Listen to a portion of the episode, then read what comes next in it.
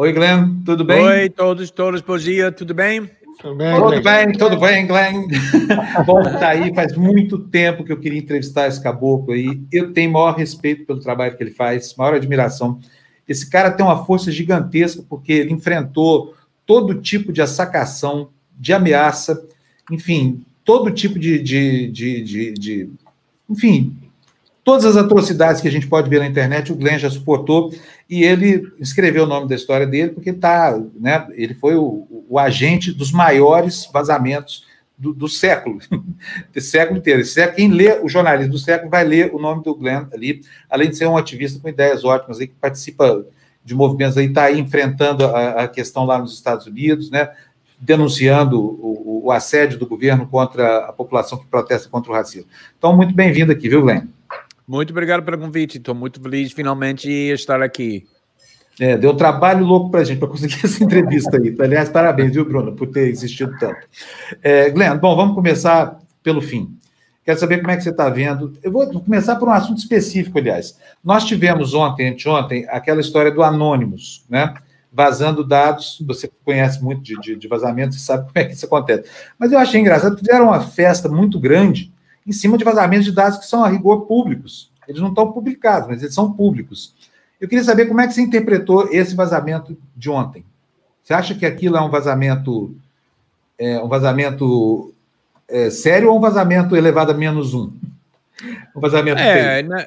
É, eu acho que a coisa mais significativa sobre com esse vazamento não é necessariamente os dados que foram vazados, porque não, na realidade tem nada muito incriminados, nem muito interessante com essa, essas, esses dados que foram vazados. Acho que a, a coisa mais importante mais significativa do que os dados é o fato que foi vazado, porque o problema que nós temos agora, não só aqui no Brasil, mas geralmente no mundo democrático, é que temos governos que estão coletando muita informação sobre a população, e obviamente aqui no Brasil eles estão aumentando a informação que eles estão coletando, primeiro em nome da segurança, segundo em nome da pandemia, e essa falta de balança, quando o governo sabe tudo sobre a população, mas a população não sabe nada sobre o governo que faz tudo em segredo, é muito perigoso.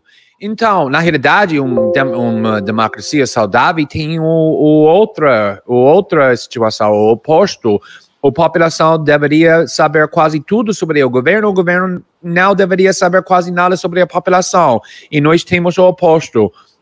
Então, qualquer vazamento que elimina ou diminui essa imbalança, essa falta da balança e dá mais informação, mais transparência sobre as pessoas com poder política, para mim é muito saudável e muito importante, apesar do fato que os dados, neste caso, não é muito, muito incriminado, não.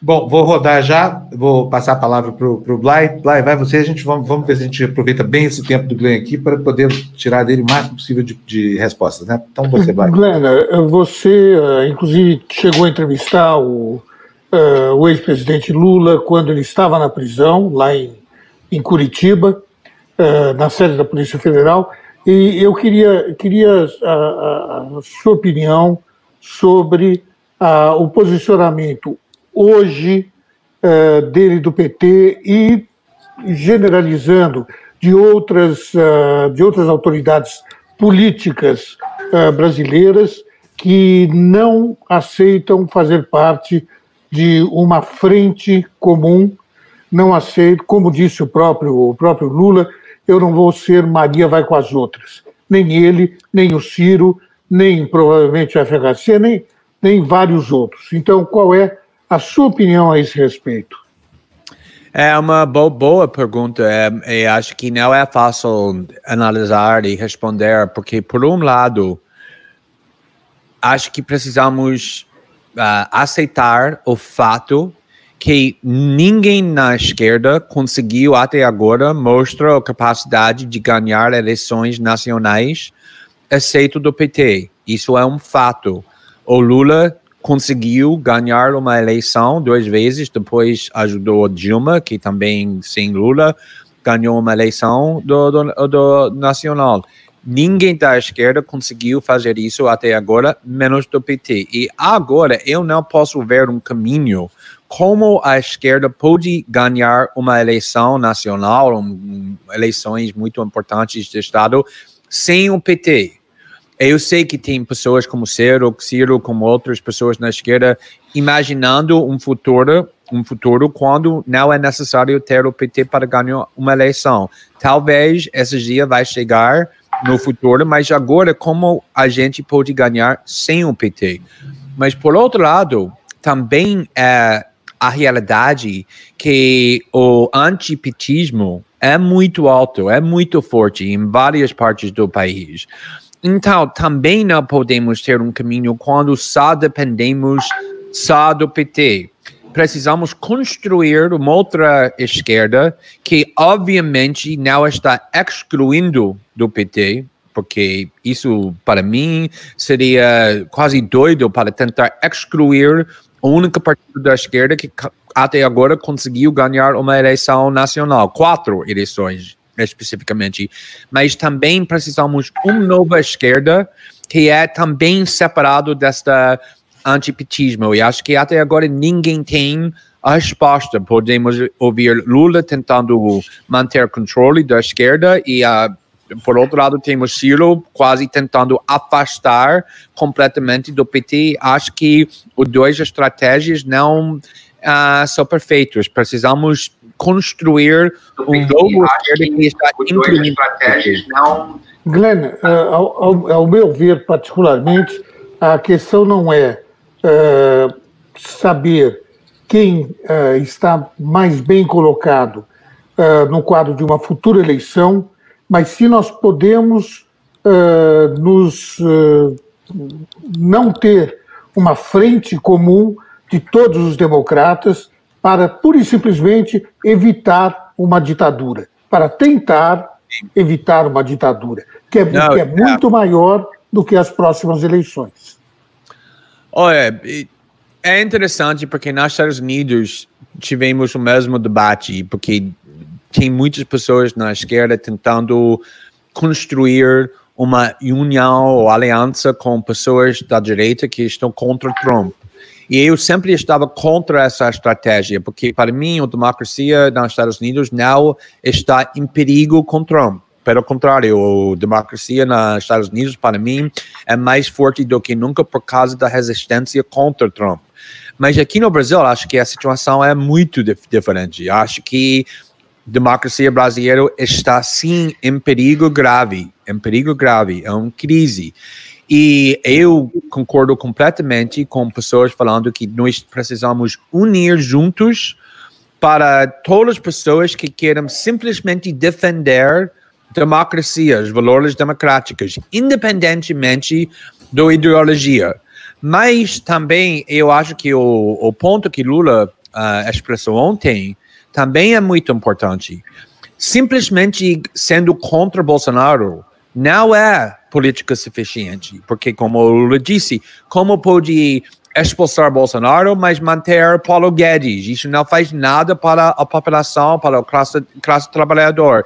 Precisamos ter uma aliança, sim, em defesa da democracia, com todo mundo que queiram defender a democracia, mas também precisamos, não podemos esquecer da importância da política, da importância da ideologia, porque se nós esquecemos isso, política não vai fazer nada para o povo.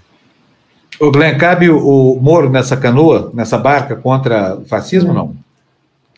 É, é, uma, é exatamente o que estava falando. Para mim, Moro não é uma figura que quer defender democracia. Ele é simplesmente uma pessoa que agora está contra Bolsonaro, não porque ele está ofendido das valores do Bolsonaro. Obviamente, ele ficou no lado do Bolsonaro 18 meses, completamente quieto, silenci eh, silencioso.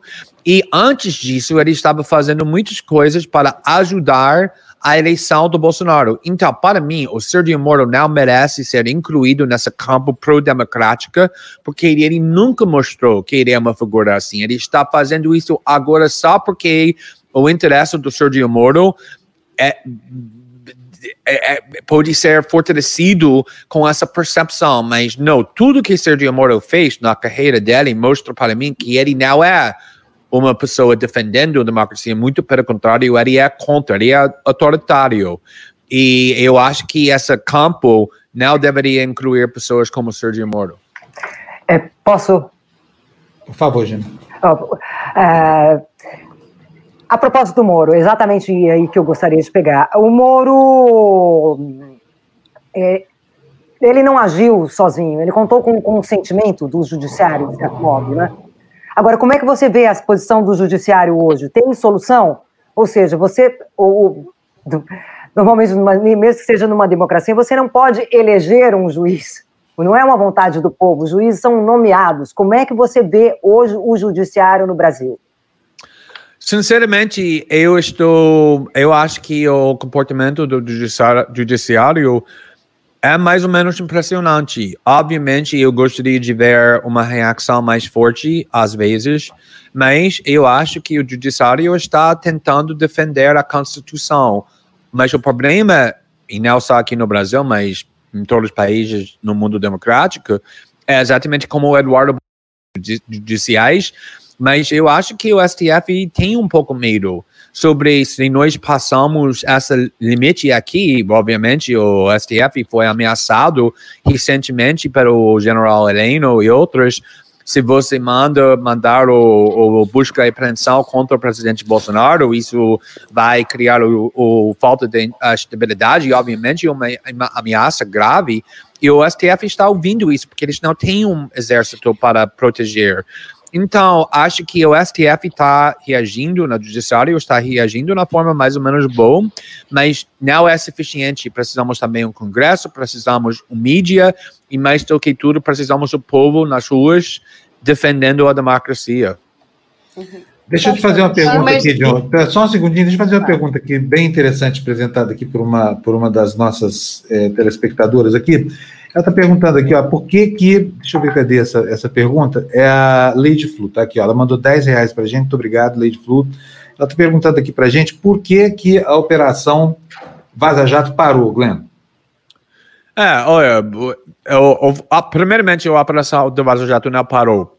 Uh, publicamos um artigo, se não me engano, seis semanas atrás, uh, muito importante sobre o trabalho que o governo dos Estados Unidos e do Justice Department no Washington fez juntos com Lavo Jato e também publicamos material sobre Uh, a, a, cara que o Bolsonaro queria indicar para ser diretor do, do Polícia Federal, mostrando que o próprio Lava Jato uh, concluiu que ele foi corrupto ou foi ligado com corrupção. Publicamos isso quatro semanas atrás.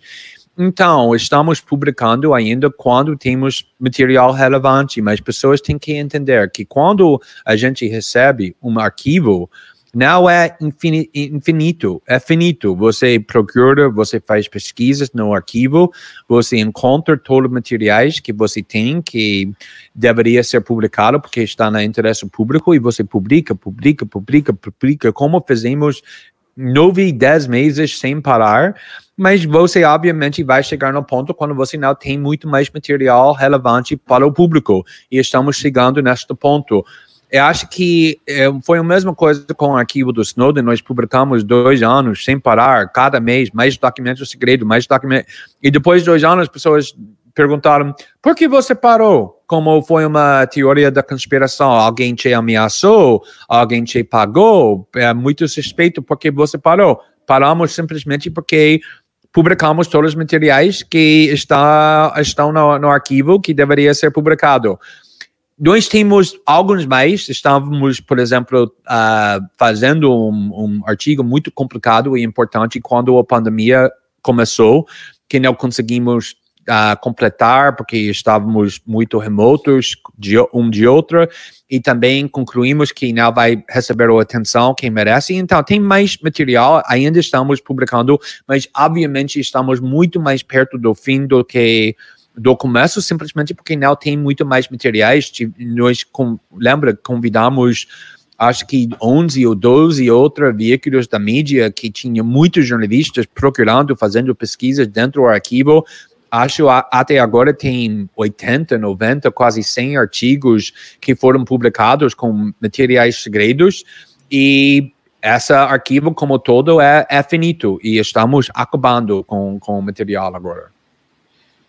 Muito bom. Quem quer perguntar Deixa eu fazer agora? Uma pergunta do, do que ele acabou de dizer. Só sobre quero pedir para vocês o seguinte, como nós, olha só, meninas, vocês que gostam de ter perguntas longas, façam perguntas mais curtinhas para a gente aproveitar bem o tempo dele aqui, tá? É, as meninas e o menino também. Os meninos Não, eu também. faço perguntas né? curtas. Vamos deixar isso bem, bem clarinho, tá? Estou falando para mim também, tá? Eu vou conseguir as minhas próprias é, orientações. Não, não, não só você. Né? A minha Pergunta curta, longa é, é, é, Então vamos lá. É, não, mas é nós já programa, estamos esticando a né? del, estamos delongando as É, delongas. mas vamos, vamos tirar que são as Próximo. meninas que fazem isso. É, Vamos lá, Glenn, quem você é? acaba Gina? de dizer que o que, é, que, o que Ah, vai tá. garantir a nossa, a nossa democracia é o povo na rua. Só que a gente está no meio de uma pandemia. Existe essa dúvida enorme: o que fazer, como fazer, como ir às ruas. É, é, é para ir às ruas? Como é que você vê isso? Como É, se comportar para garantir É. a democracia no meio de uma pandemia? É um problema muito grave. Para mim, isso foi meu medo principal desde o começo da pandemia. Ou imagina governos sabendo que a população não podemos sair de nossa casa. Precisamos ficar na quarentena. Obviamente, o povo vai ficar muito mais fraco. Não podemos de- enfrentar os poderosos. Não podemos sair para as ruas para protestar. Isso sempre era minha preocupação principal sobre o coronavírus, que a população vai ficar muito dividido, muito isolado e, por, por causa disso, muito mais fraca do que antes. Mas se nós estamos olhando para os Estados Unidos, ah, estamos vendo pessoas no meio da pandemia saindo da casa para protestar contra racismo, contra fascismo, contra abuso do poder pela polícia. E pessoas estão decidindo que tem agora sa- sabemos mais sobre essa doença, sabemos como fazer distanciamento social, sabemos como usar máscaras, os médicos podem tratar a doença um pouco melhor do que antes, mas o problema está aqui no Brasil, a grande maioria da população não tem acesso para hospitais, os hospitais públicos não funcionam. Então, se você fosse pobre, negro, mora na periferia e pega esse vírus, o problema é ainda muito grave. Então, pessoalmente, eu nunca falaria para ninguém que tem esse problema que eles deveriam sair na rua para protestar, mas essa pergunta fica que ah, você ah, expressou como a gente pode protestar e defender a democracia nas ruas no meio da pandemia. É uma questão, é uma pergunta muito difícil. Quem Eu pergunta agora? É simples Pode. e rápido. Glenn, bom dia. Good morning. Tudo bem? tudo, tudo. Good morning. Eu queria saber o seguinte: a gente atua aqui, de- um modo geral, com uma ideia de conspiração americana contra os brasileiros. Isso, isso existe mesmo? E o que, que os Estados Unidos querem tanto com o Brasil, além da Amazônia, que é claro e notório? Olha, sempre era a filosofia do, dos Estados Unidos, desde 200 anos atrás, que a América Latina é quase a propriedade dos Estados Unidos. Tem ah, doutrinas, tem ideologia que fala que quem manda a América Latina é nós, os Estados Unidos. Então, tem o Monroe Doctrine, que tem 200 anos agora, ah, que quase fala isso. E quando o Trump, por exemplo, queria mudar o governo do Venezuela, está citando essa ideia. Então, ainda existe, ainda vive. Um, mas eu acho que precisamos evitar a situação quando estamos exagerando esse envolvimento dos Estados Unidos também. Por exemplo, quando eu entrevistei a, a presidente Dilma no meio do, do processo do impeachment. Na realidade, fiz a primeira entrevista com ela depois da votação do, da Câmara para uh, fazer impeachment contra ela. Eu perguntei a ela, porque tinha muitas pessoas pensando assim, esse impeachment eh, está sendo impulsionado pelos Estados Unidos e, obviamente, ela sabe muito como alguém que lutou contra a ditadura que foi um, um, o resultado dos Estados Unidos, da interferência dos Estados Unidos. E ele disse sinceramente, acho que não, acho que não tem evidência sobre isso. Acho que esse ataque contra a democracia brasileira está, o fonte principal é doméstica, não é estrangeiros, não é internacional. Obviamente, nada importante aqui no Brasil pode acontecer sem a aprovação do Washington, porque Washington tem muito interesse no Brasil. O Brasil é um, um país muito grande, com muita influência, mais ou menos perto dos Estados Unidos, com na América Latina, tem a uh, petróleo, tem a Amazônia, e, e, os Estados Unidos sempre tinham interesse sobre como o Brasil está sendo governado, mas acho que tem forças fascistas, forças contra a democracia que são domésticas também. Eu acho que os Estados Unidos está completamente bom se a democracia brasileira termina. Eles não vão salvar a democracia brasileira, não vão interferir para proteger a democracia brasileira, mas também eles não têm muito motivo para terminar com isso. Para mim, os perigos contra a democracia brasileira estão aqui no Brasil e são brasileiros, fascistas brasileiros. Uh, pergunta agora? Como, como, estão as acusações sobre criminalidade, sobre cibercriminalidade contra você? Olha, essa tentativa de me processar criminalmente, obviamente, foi muito perigoso para qualquer jornalista, para a liberdade da imprensa, porque a teoria que eles usaram para tentar me processar criminalmente é muito, muito perigoso. Eu estou falando que qualquer comunicação que você tem com, seu, com sua fonte para tentar proteger a, a, a segurança da sua fonte pode se tornar um criminal, um parte da conspiração uh, criminoso. Todos os jornalistas têm não só o direito, mas a obrigação para dar conselho para o fonte como eles podem se proteger. Isso é uma, um direito, uma obrigação fundamental de qualquer jornalista. E até agora o juiz disse que o único motivo que ele rejeitou esse processo criminal contra mim é por causa do, da decisão no ano passado do STF. Mas ainda o Ministério Público e o procurador fanático que me processou, que também processou Felipe Santa Cruz por criticar do Sergio Moro, ele é um fanático abusando do seu poder.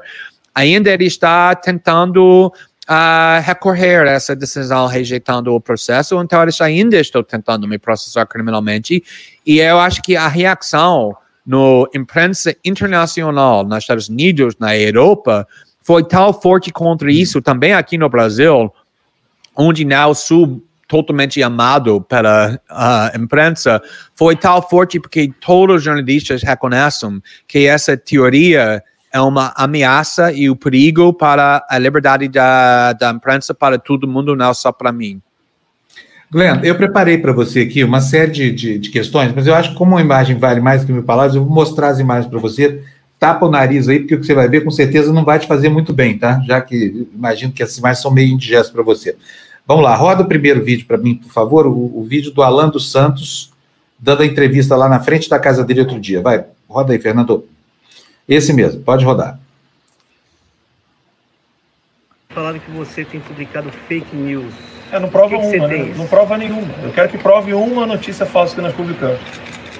A notícia que nós noticiamos do, do encontro do Miguel, Miguel Migalhas. Olha, tá bom, já tá bom. Só, só queria essa afirmação dele. Agora quero que o Fernando ponha no ponto para mim a sequência de imagens aí. A, a imagem sobre. A, esse cara, eu acho esse cara um dos piores bandidos contemporâneos, viu? Ele tem, tem se prestado ao pior serviço, né? Ele é o lixeiro do submundo da política. Agora, ele, ele fez um desafio. Eu nunca vi jornalistas tão mal preparados para enfrentar um entrevistado como ele. Ninguém contestou isso que ele falou. Olha aí, ó, terça livre oficial.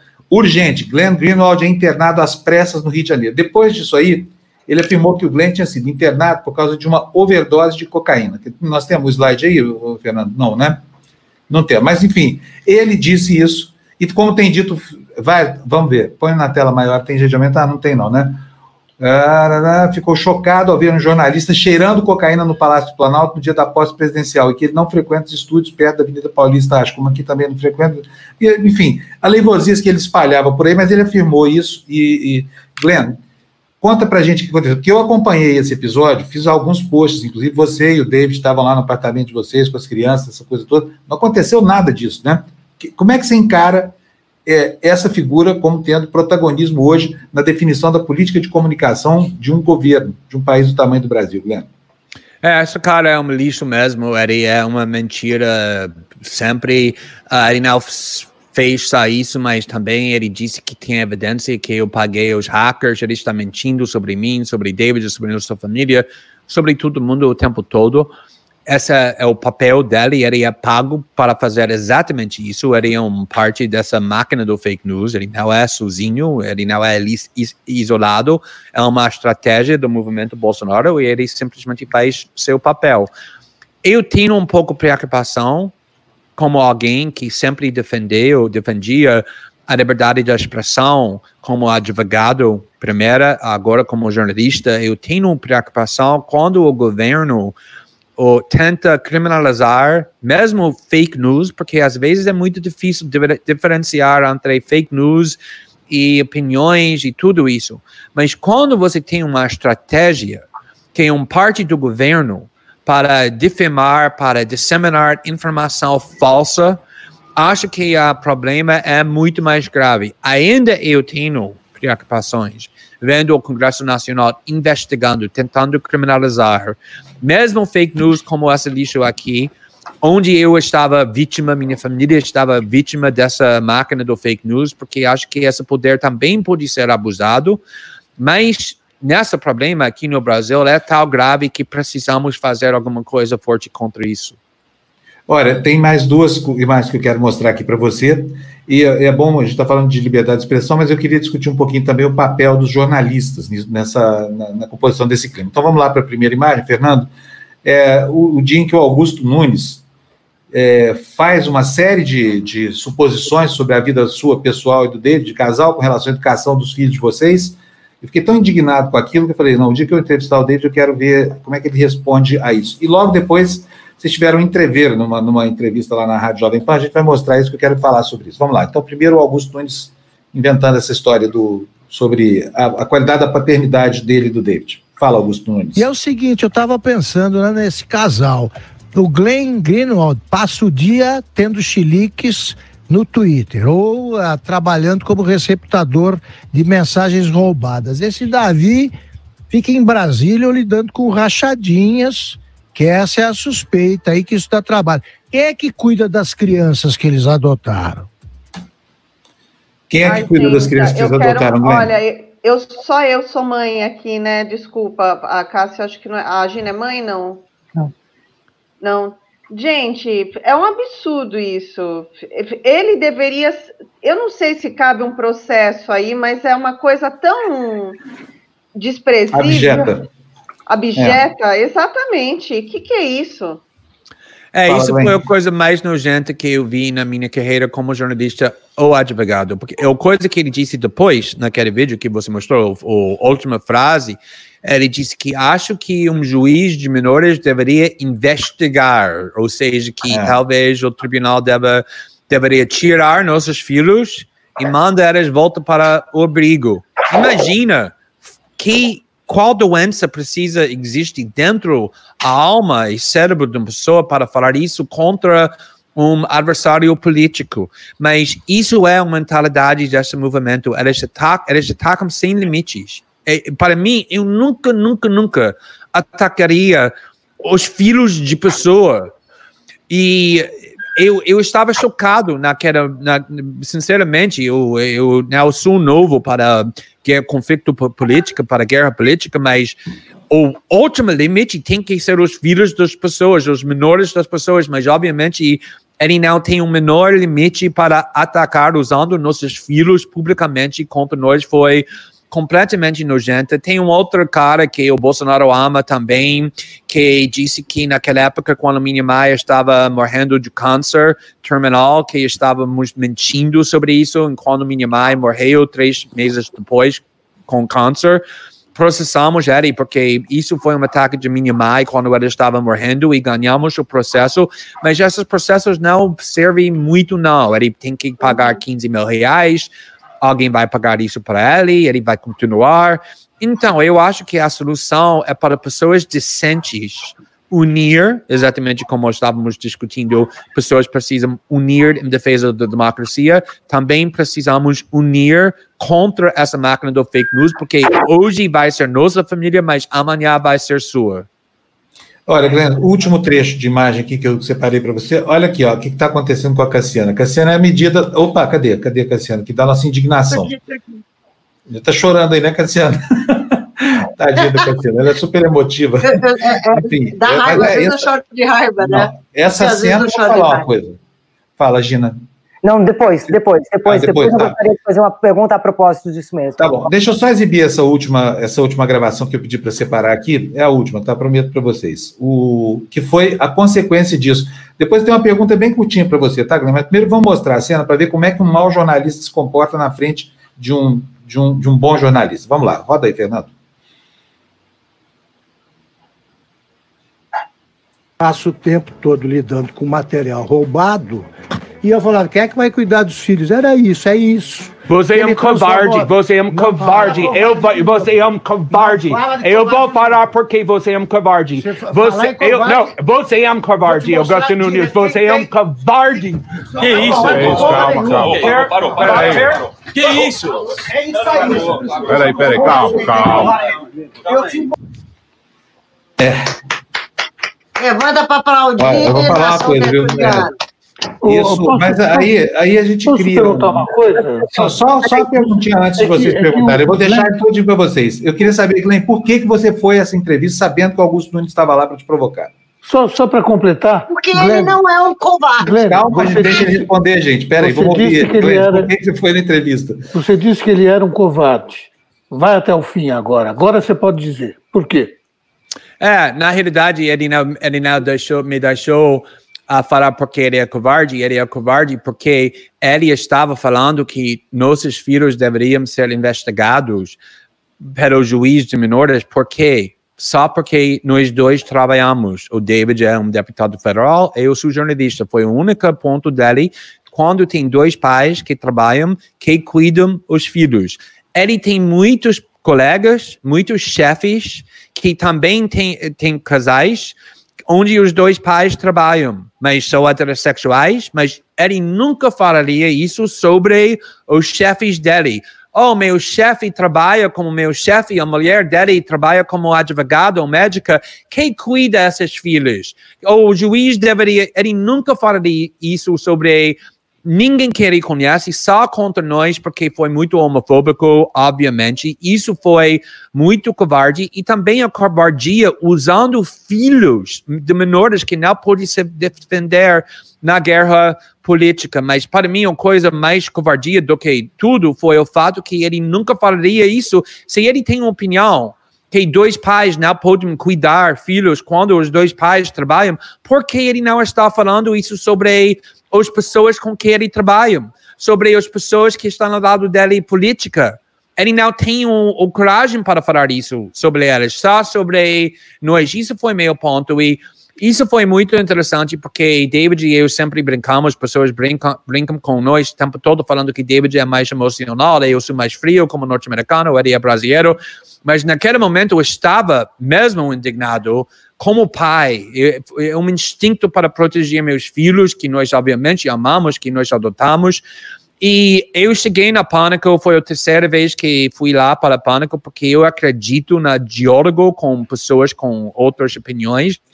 E no último minuto eles disseram: Ah, gostaríamos ter o Augusto Nunes com você, isso é bom com você? Eu disse: Tudo bem, eu vou falar com qualquer pessoa, mas eu nunca falaria com ele até ele pediu desculpa para aquelas coisas que ele disse sobre nossos filhos. Por causa disso, eu comecei com isso e não uh, estava disposto para discutir nada outra uh, até resolvemos isso e isso foi o resultado.